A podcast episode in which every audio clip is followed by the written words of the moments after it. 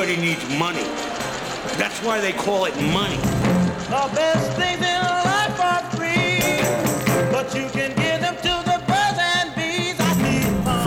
Fool Global Headquarters, this is Motley Fool Money. Welcome to Motley Fool Money. Thanks for being here. I'm your host, Chris Hill, and joining me in studio this week from Motley Fool Inside Value, Joe Magyar, from Motley Fool Pro, Jeff Fischer, and from Million Dollar Portfolio, Ron Gross. Gentlemen, good to see you. How you doing, Chris? We have got the latest on iPhone 5, McDonald's menu, and the newest member of the Dow Jones Industrial Average. We will dip into the Fool mailbag, and as always, we've got a few stocks on our radar, but we begin with the big macro. On Thursday, the Federal Reserve announced it is extending its plan to keep interest rates low until at least the middle of 2015. And Ron, the Fed also announced a plan to buy $40 billion worth of mortgage bonds a month, basically for the rest of time. Well, Chris, this is like uh, a doctor telling a sick patient, "You're not doing so well, but we're going to try another round of antibiotics, and we really feel good about this one." right. Right. So. How we're- long do I take it? We're, we're, if, if you're the patient, you're certainly happy to see the antibiotics coming. I mean, the markets are, are loving this. this. The markets are really rallying on this news. But let's be realistic and let's not lose sight that the Fed so far has not been as effective as they would like to be. Unemployment is still high. Interestingly, the Fed talked more about unemployment and labor uh, here than they have in a long time. This is clearly designed to target uh, that unemployment rate and, and get the economy moving. and to keep your job. But you know, it's uh, the the market loves it, but I'm I'm cautious. Jeff, what do you think? Yeah, and it's a sea change. It's a remarkable sea, sea change we've seen from the Europe uh, Central Bank, European Central Bank, and now the U.S. Fed, both saying this is an indefinite program. That's the first time in history that any sort of stimulus has been open ended, and I find that remarkable. The Fed is also promising to keep interest rates very low, even once the economy starts to recover. So they're not going to let their foot off the gas even once numbers start to get better. They want they want to be assured that things are running very well before they take away the stimulus.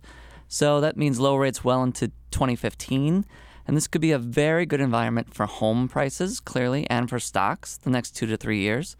Uh, the question is what finally happens, uh, as Ron hinted at, when the punch bowl is drained and taken away. And and let's not forget that they're printing money basically to make this happen. So there's consequences to printing money indefinitely, whether it's a weak dollar or inflation down the road or a combination of things. Um, so I understand you have to do what you have to do to keep the patient alive, but there there's always consequences to it. Joe, I mean, the you- patient isn't dying. No. That's the thing. The patient has a little cold. anemic. right. Yeah, and we've just been when you think back a little bit in the last four or five years, we've had TARP, and now we're on QE three or QE infinity, as you could call it. And when you think about it, practically speaking, do we really need a massive fiscal stimulus plan every year? It just doesn't seem practical when you try and step back a little bit. To me, it's too so, much. it- and so maybe that's why it's indefinite. I think there's some fatigue with trying to roll these out every year, and they just want to put the enough confidence in the economy indefinitely. Yeah. that- and that's why they announced. I agree. They should have just pulled an apple and named it like the new QE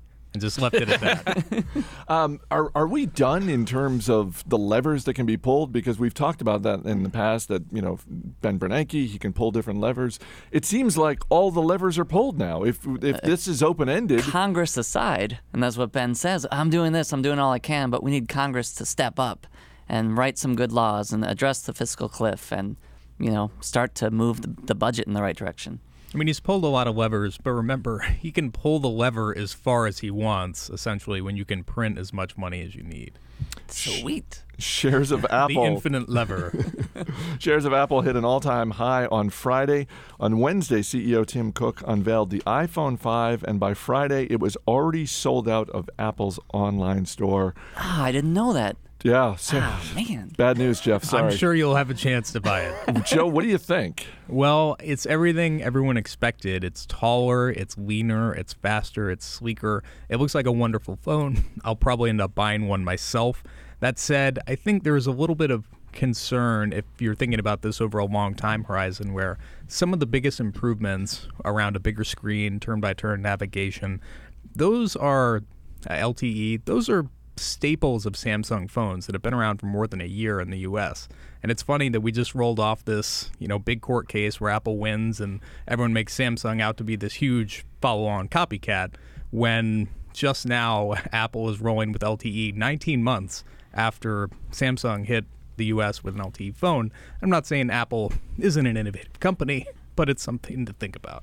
Uh, Ron, I mentioned the shares hit an all time high, and analysts are estimating that by the end of the year, Apple is going to sell somewhere in the neighborhood of 58 million of Yeah, the it's, iPhone it's 5. wild kind of numbers. Um, yeah, even at where are we? Almost seven hundred dollars a share. Yeah. I think um, we still think there's room to run. Probably.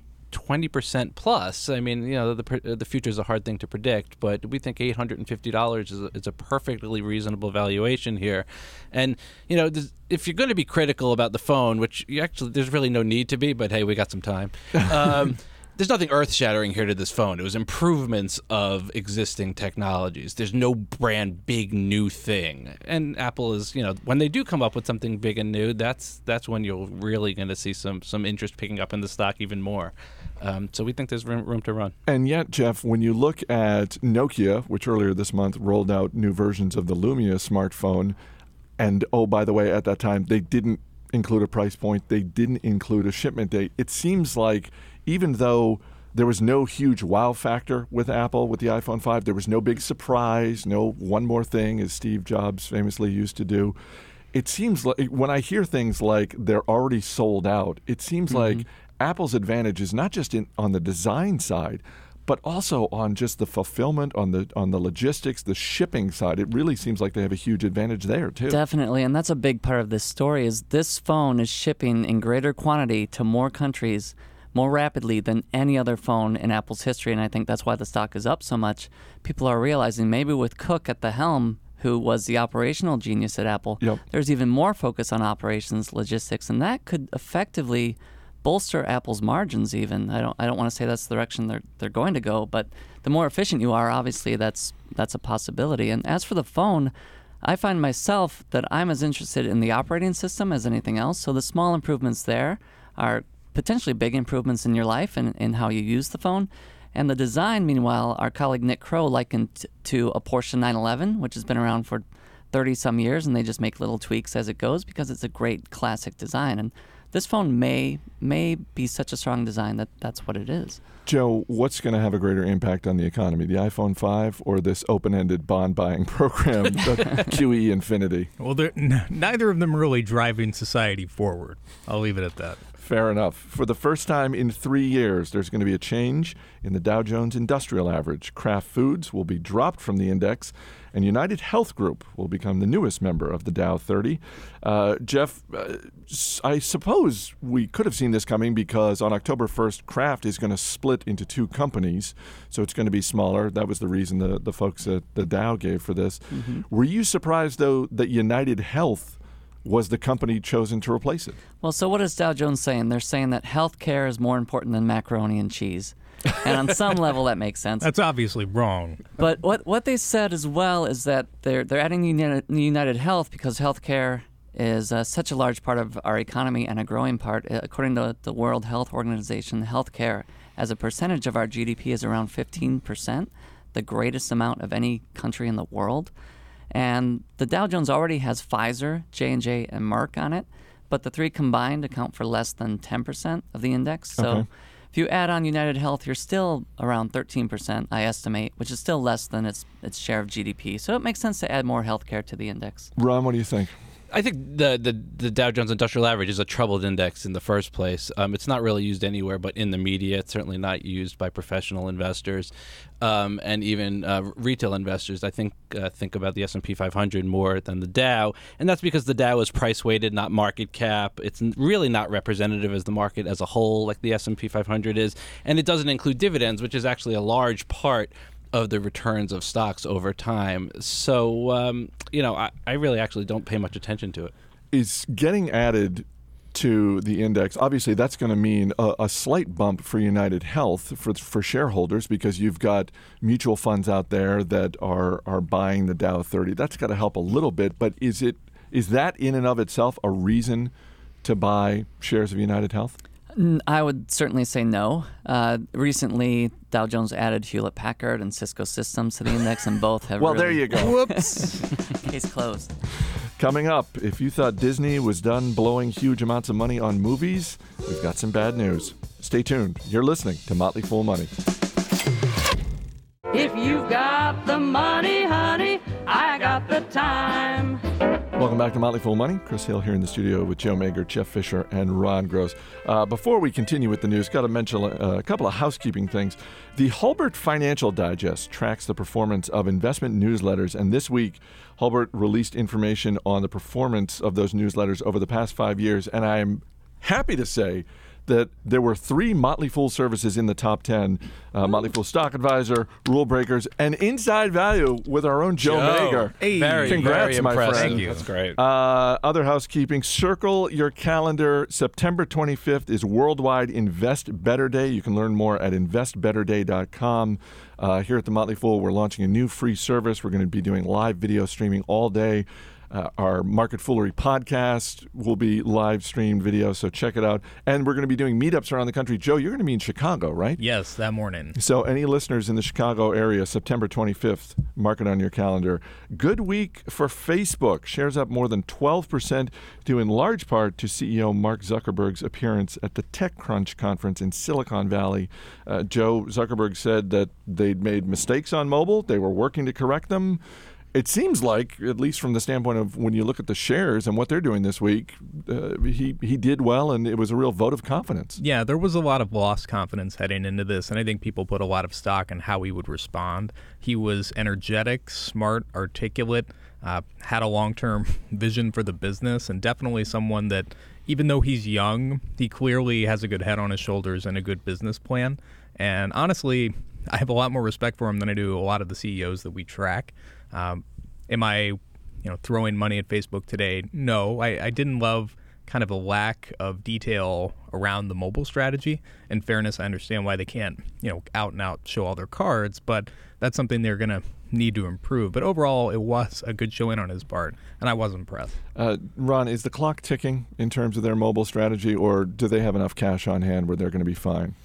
Yeah, I think with 10 billion in cash and you know almost a billion users, they're fine. I think the biggest problem here is that the company went public and is now under constant scrutiny, and it's it's exacerbated by the fact that the IPO was such a mess. Um, but I mean, from a company perspective, they raised as much money as they, they possibly could, and that's kind of what they're supposed to do. Um, and now everyone's you know pick, peeking at them through the fishbowl, watching every move, and, and that can be you know different for a, a company that's used to doing things on their own. One thing I do wonder about is kind of a talent retention question. You know, if you went to Facebook hoping to cash in quickly on some options or the stock, and you were a smart guy who probably got courted by Google and Apple too, maybe Amazon, you were suddenly wondering, am I at the right place if my options are now deeply underwater? So I think that's something you may end up seeing some creative moves around. You know, back during the financial crisis, Google basically repriced all their options to keep their talent, which outside shareholders weren't too wild about. I love what Zuckerberg said when, when talked about how they would be going after Google perhaps in the future. He said, We're doing 1 billion search queries a day and we're not even trying.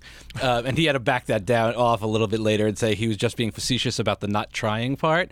But that's a pretty incredible number. Um, and if, if they ever do uh, go after the search market, that's that's an interesting battle. Well, what about that, Joe? You follow Google closely. How, Yeah. how worried should Google be about that? Well, Google does about a billion searches a day themselves, but the difference is that the Facebook searches aren't primarily around products or transactions. They're around people and maybe brands. So if I'm searching on Google, odds are I'm going to be a lot closer to looking for a product that's going to bring me close to a point of sale online. Whereas on Facebook, you are many degrees away from actually buying something. So, you know, all things equal, those billion clicks at Facebook aren't worth quite as much as those at Google.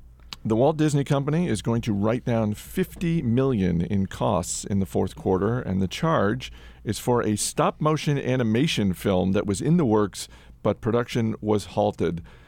Ron, I know this is not a huge amount of money in Right. the grand scheme of Disney's balance sheet, Yeah. but fifty million dollars for a stop-motion animation? Like, wh- yeah, really? It seems like uh, clearly it was it was a misstep. But as you say, I think perspective is necessary. This is 0.001 percent of Disney's market cap or uh, equity value, book value. Either way, it's they're both similar.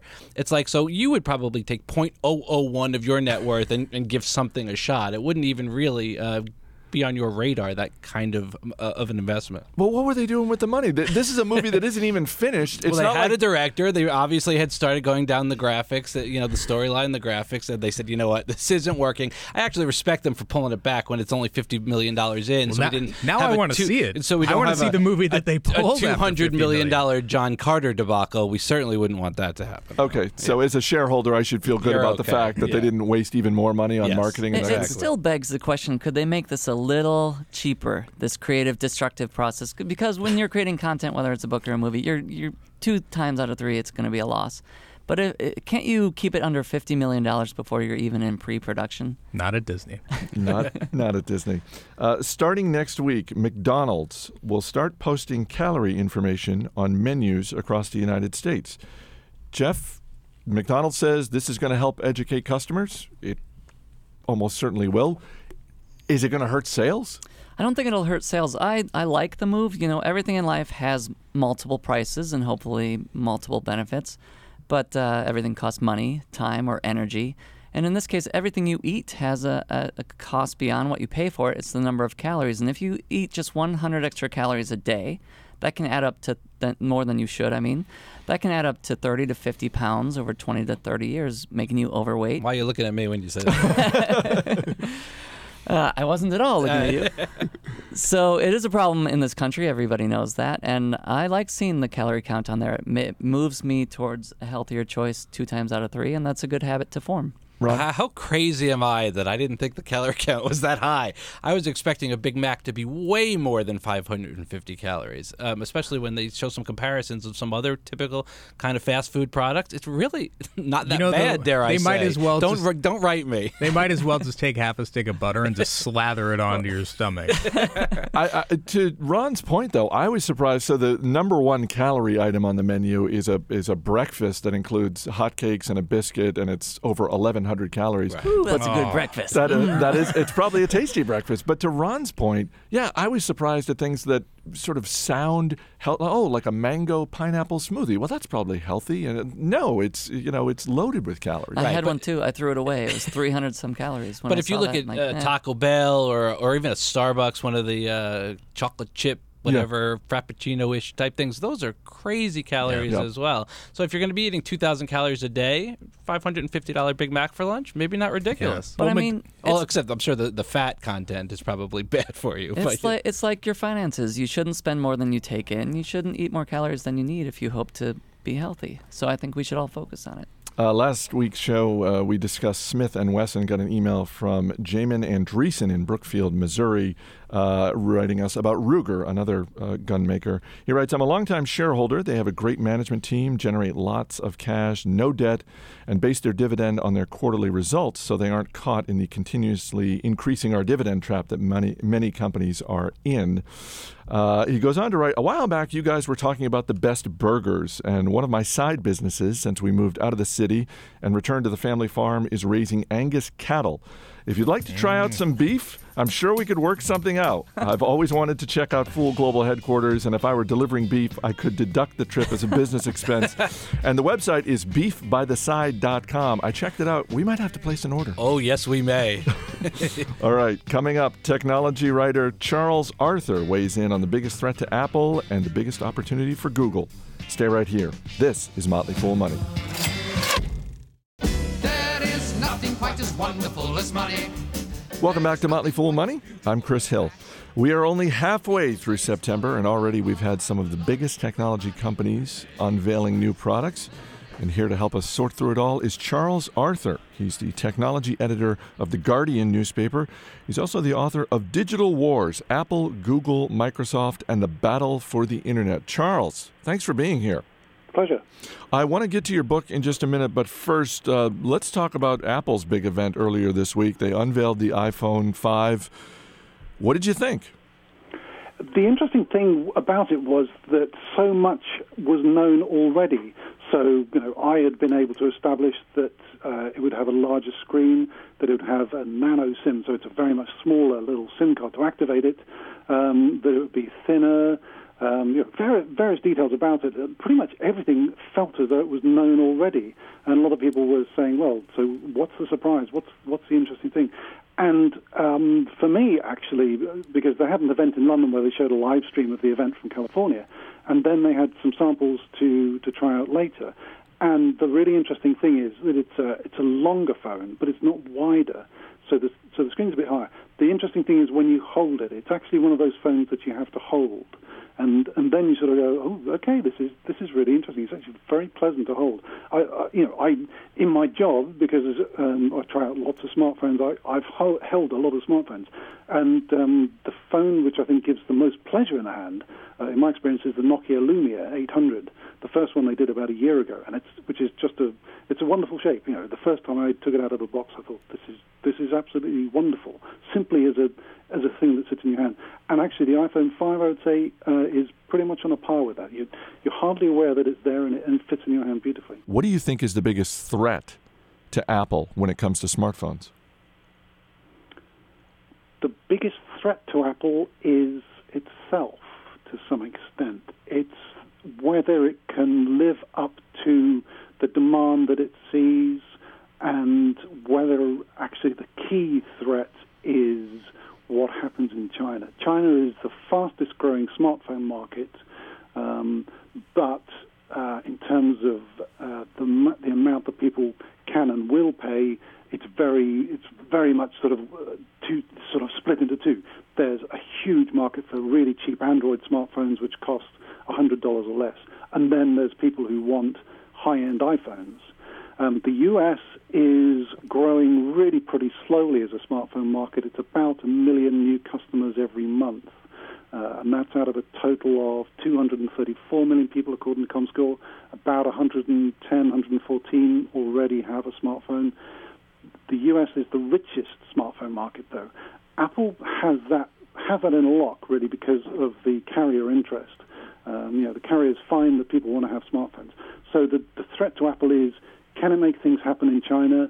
And what happens to subsidies in the U.S.?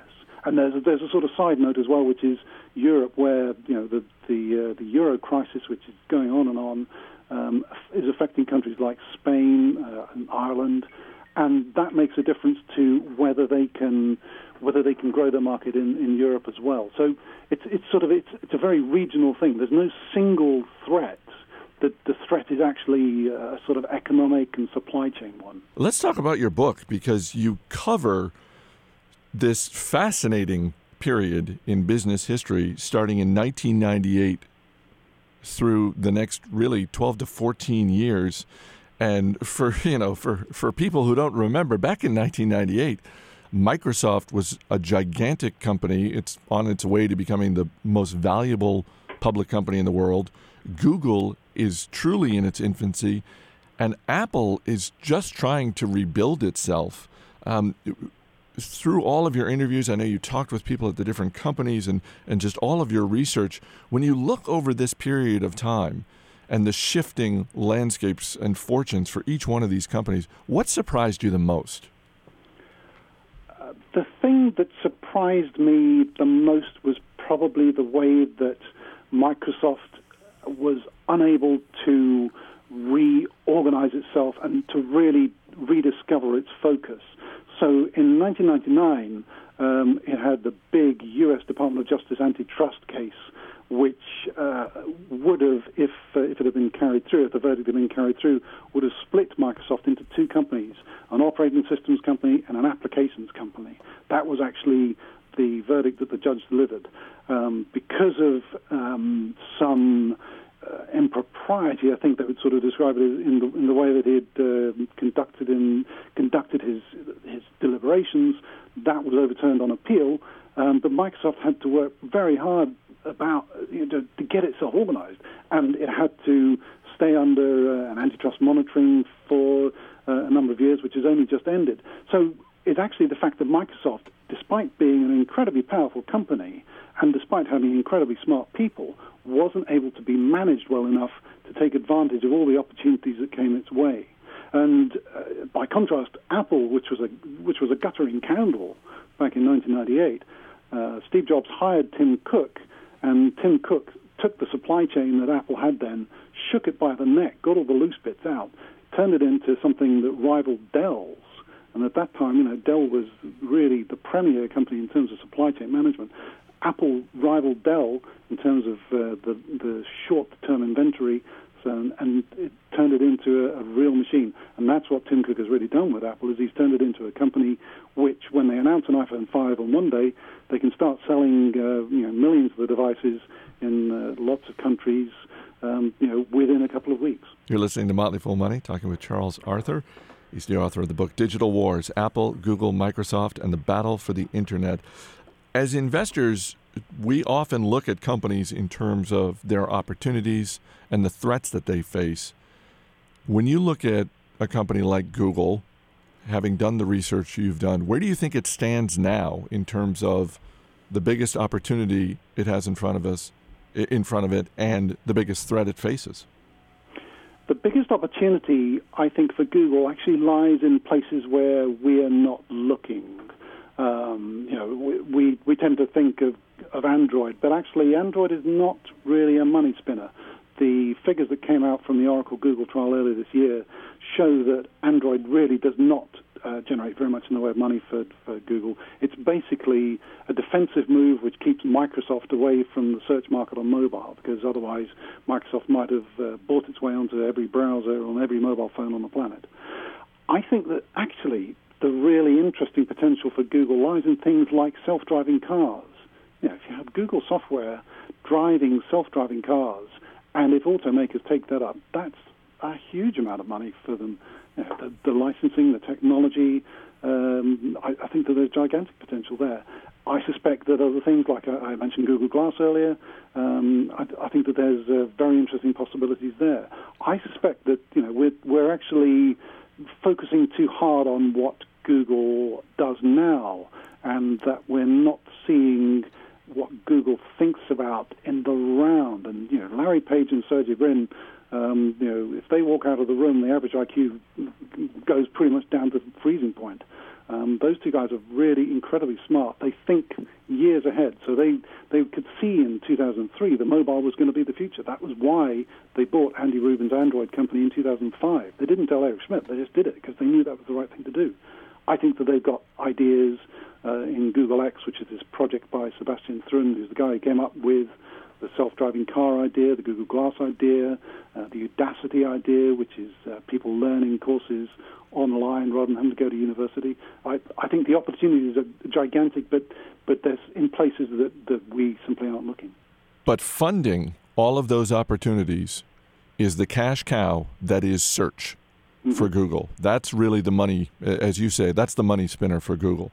In terms of search, is there a big threat out there, or is Google in the position that Microsoft was when you started your book, where essentially the biggest threat to Google is itself because it can't allow itself to become so dominant that the U.S. Justice Department decides it's time to break it up because they are so dominant in search? I, I don't see any particular threats to its dominance in search. Um, I think actually the, the threat to Google is is much more um, legislative one and is particularly keen in Europe, where they're talking right now to the uh, antitrust commissioner uh, Almunia about quite how they're going to organize their search results and uh, whether they're going to change them and how significantly they're going to change them. So I think that's that's the threat. It's, it's just the fact that it's got so big and it is so dominant in it. You're listening to Motley Fool Money, talking with Charles Arthur, technology editor at the Guardian newspaper and author of the book Digital Wars Apple, Google, Microsoft, and the Battle for the Internet. I have to ask because obviously here in America, we're focused mainly on our own company, uh, our own country, I should say. Um, but from where you sit, what is a technology that's really taken hold in Europe that you think has big potential here in the United States? wow, I'd need notice of that. um, I, the, the technology that's really been overlooked, uh, which, which hasn't caught on in the States, uh, is actually high fuel economy cars.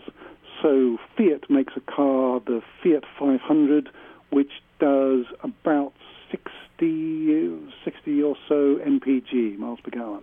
Um, and that is pretty dramatic because over here in, uh, in Europe, uh, in the UK particularly, uh, fuel prices are very much higher than in the States.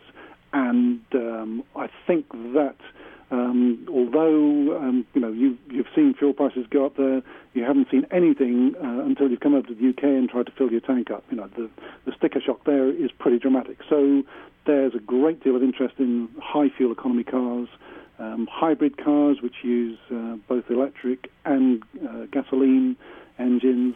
And I think that that's the that's the sort of thing where the fact that the US has low fuel prices uh, disadvantages it because it means that those sorts of cars don't get the advantage in sales that they could have. And actually, those cars will save you huge amounts of money in the long run. I saw an interview you gave a couple of months ago, and you said that the last piece of technology that made you say wow was Siri. And I'm wondering if that is still the case or if you've seen anything in the last month or so um, whether it's a gadget or an app. Just is there any sort of emerging technology that may not be on a lot of people's radar that, that you're particularly excited about? Okay, well, I have to say that I'm still extremely impressed by Siri. Uh, and for me, I find it gets better and better. Uh, I've been, you know, recently I've been using an iPhone. Um, you know, I use all sorts of different phones. I use Android. I use Windows Phone. I use I've Blackberries. I, I use iPhone. So recently I've been uh, using iPhone and you know, discovering that with Siri you can do tell so and so this, and it will transcribe it and it will send it as a text message. Or if they're on an iPhone as well, then it will send it as an iMessage. This sort of uh, data thing, which means it doesn't count against your carrier cost as a text message. Um, that actually is uh, better and better, it seems to me. And um, also things like voice transcription, I find Siri really impressive, and, and, more and more. People said it was a bit blah last year. I mean, you know, in October last year when it was announced, people said, "Oh, come on, voice recognition, this is so boring." But if you have a, a six-pin, six-figure uh, pin on your phone like I do, uh, then actually unlocking your phone, typing out a text message, sending it, that's a pretty tedious process. Whereas being able to tell Siri to do it, that's a great process. The other technology I saw um, just a week or so ago uh, comes from a British company called TTP. And uh, I've been mentioning Google Glass in this as uh, the, one of the technologies I think is interesting. They have done a sort of implementation a bit like Google Glass, but rather than what uh, Sergey Brin has been demonstrating, where there's a little lens off to one side of the, uh, of the, of the of the glasses where he looks down to see what's happening. And these, it projects it actually onto the frame. So you're looking ahead and you see you know, what you're meant to be seeing. So I think that's, uh, that's a pretty impressive technology. I mean, in the long term, I think Google Glass is really where smartphones are, are heading. We're going to do something like that where we'll have stuff projected onto what we're looking at. We will wrap up with a round of buy, seller, hold. Apple is reportedly planning on launching a new music service. So, buy, sell, or hold the future of the online music service Pandora. Hold. Uh, Pandora is pretty interesting because they, they they have a lot of things. I mean, they've got a lot of competition from people like Spotify, and if Apple gets in there, then it'll get even more crowded. But I think they've had a USP. They've got a loyal user base, so it just draws more attention to them, and I, I think that they they remain a hold. You and I are both on Twitter, although I should point out for our listeners that, that Charles has about 80 times the number of followers I do. So that's, uh, and that's appropriate, I think. Uh, buy, sell, or hold the likelihood that Twitter will get acquired in the next two years? Sell. Uh, Twitter is going to remain uh, independent. I think uh, Dick Costolo, who's the chief executive, is really determined to monetize it, to make money out of it. Um, and for the venture capitalists who put money into it, they wouldn't see the money uh, returned, which would make it a, a, bad sell, and they'd also find that um, you know that, which company would buy it? Why would Google want it? Why would Apple want it? Why would anyone want it? Really, it sits alone on its own, and uh, I think it's very happy on its own. So I'd say um, the idea is just non, a non-starter. They have their fans and their detractors. Buy, sell, or hold. Coldplay actually, after the uh, the Paralympics closing ceremony, I would say I would say bye. They were they were absolutely fantastic. Um, I haven't particularly liked the last couple of albums, but as a stadium band um, performing on that night, they were awesome. Fair enough. And finally, he just began a four month tour of duty in Afghanistan as a gunner on an Apache helicopter. But prior to that, he stirred up a little controversy over his recent escapades in Las Vegas. Buy, sell, or hold Prince Harry. Harry is uh, he's a really interesting character. He's he's actually a hold because you should you should have already bought him long ago. So uh, I would say hold on Harry. You think Harry has a high valuation right now? I, he should have a high valuation. You know, if people have if people have been watching, he's he's uh, one of the wild family members to watch at any time. He is the technology editor of the Guardian newspaper, and his book is Digital Wars Apple, Google, Microsoft, and the Battle for the Internet. Charles Arthur, thanks so much for being here. My pleasure. Thank you. Coming up, we'll give you an inside look at the stocks on our radar. This is Motley Fool Money. Money, money, money, money, money, money. Can you use any money today? As always, people on the program may have interest in the stocks they talk about, and the Motley Fool may have formal recommendations for or against. So don't buy or sell stocks based solely on what you hear. I'm Chris Hill. Joining me in studio once again, Joe Magyar, Jeff Fischer, and Ron Gross. Guys, that time once again, time for the stocks that are on our radar. And Ron Gross, you are up first. We're going to bring in our All man right. Steve at the end to basically pick a, pick a winner. Keep us honest? Keep you honest. uh, Which one he likes the best? You're up first. Sounds Ron. good. So this is truly a radar stock, not a recommendation, but it's Chipotle, CMG, at $338 a share. It's off about 25% from its 52-week high. Unfortunately, has bounced off its bottom, but could be interesting. Fantastically run company, really profitable. Balance sheet's great. Uh, plenty of growth runway still with Chipotle, opening up only their second store soon of the new ShopHouse concept, the Asian concept.